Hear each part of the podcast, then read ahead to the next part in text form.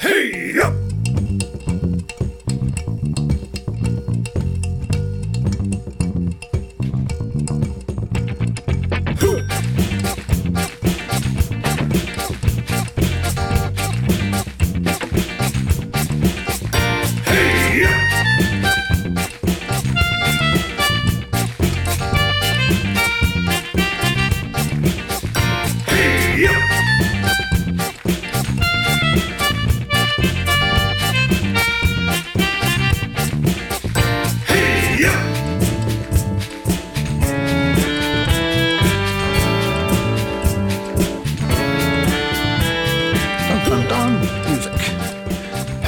Welcome to the Varmints Podcast and our special series of shows for National Podcast Posting Month, A Frog a Day.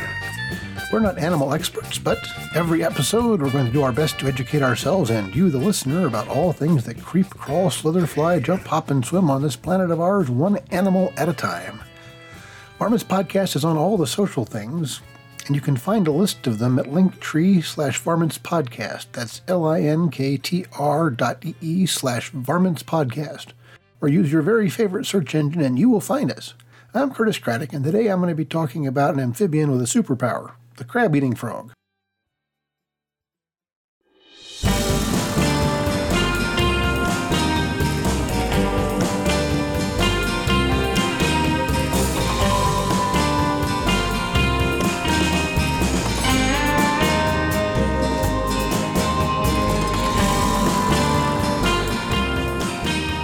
Its Latin name is Fejervarya cancrivora.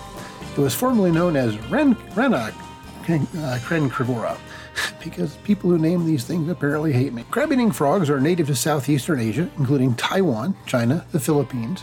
They are sometimes found as far west as Orissa in India, and they have been introduced to Guam. They inhabit mangrove swamps and marshes, and they especially thrive in rice paddies. They are more active in night and after rain. Crab-eating frogs are some kind, sometimes called machine gun frogs because they have a loud rattling call that resembles the rat-a-tat-tat-tat-tat of a machine gun. They are stout frogs with long muscular back legs with webbed toes. They are grayish-brown with irregular blackish blotches and a slanting yellowish stripe on the sides. They have ridges on their back. Adult males have a white throat with dark gray patches at the corners of the jaw. The females grow to 3.1 inches, that's 80 millimeters, and the males to 2.75 inches, at 70 millimeters. The frog's superpower is the ability to tolerate brackish or salty water. It should be noted that most amphibians cannot tolerate salt water. Their skins are permeable, and the salt gets in and dries them out very quickly.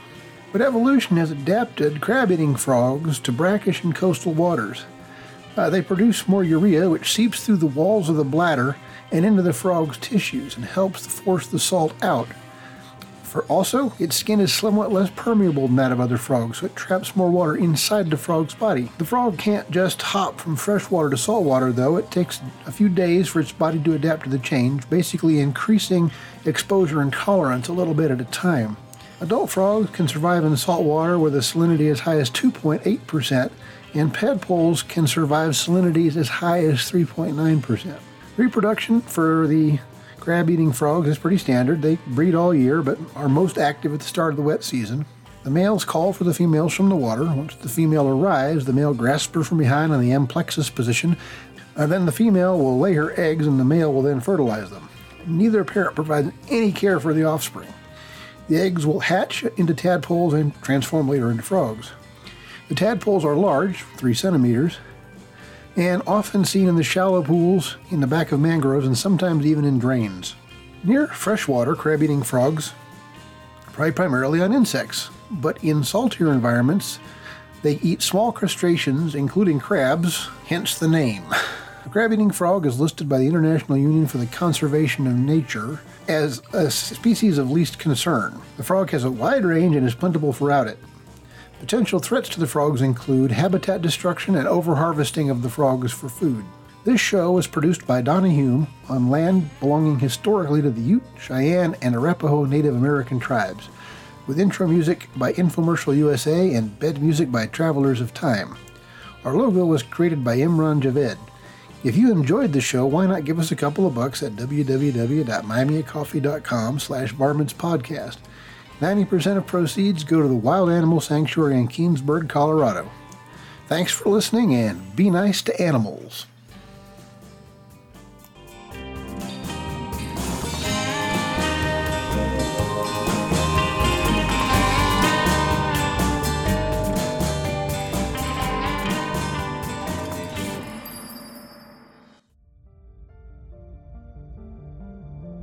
You've been listening to a podcast of the Podfix Network. Discover more audible gems like this at podfixnetwork.com.